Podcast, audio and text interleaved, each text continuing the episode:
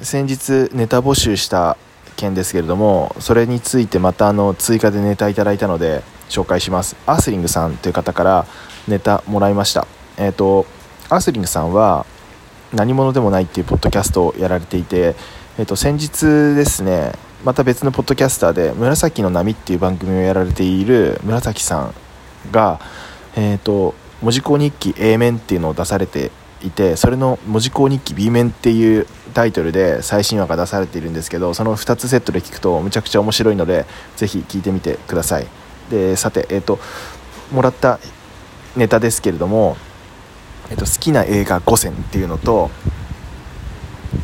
太らないために痩せるために気を使ってること食事運動編みたいなのを2つもらいました。これもちょっと採用させていただくのでそのうち話させていただこうと思います。それではこうご期待。バイバーイ。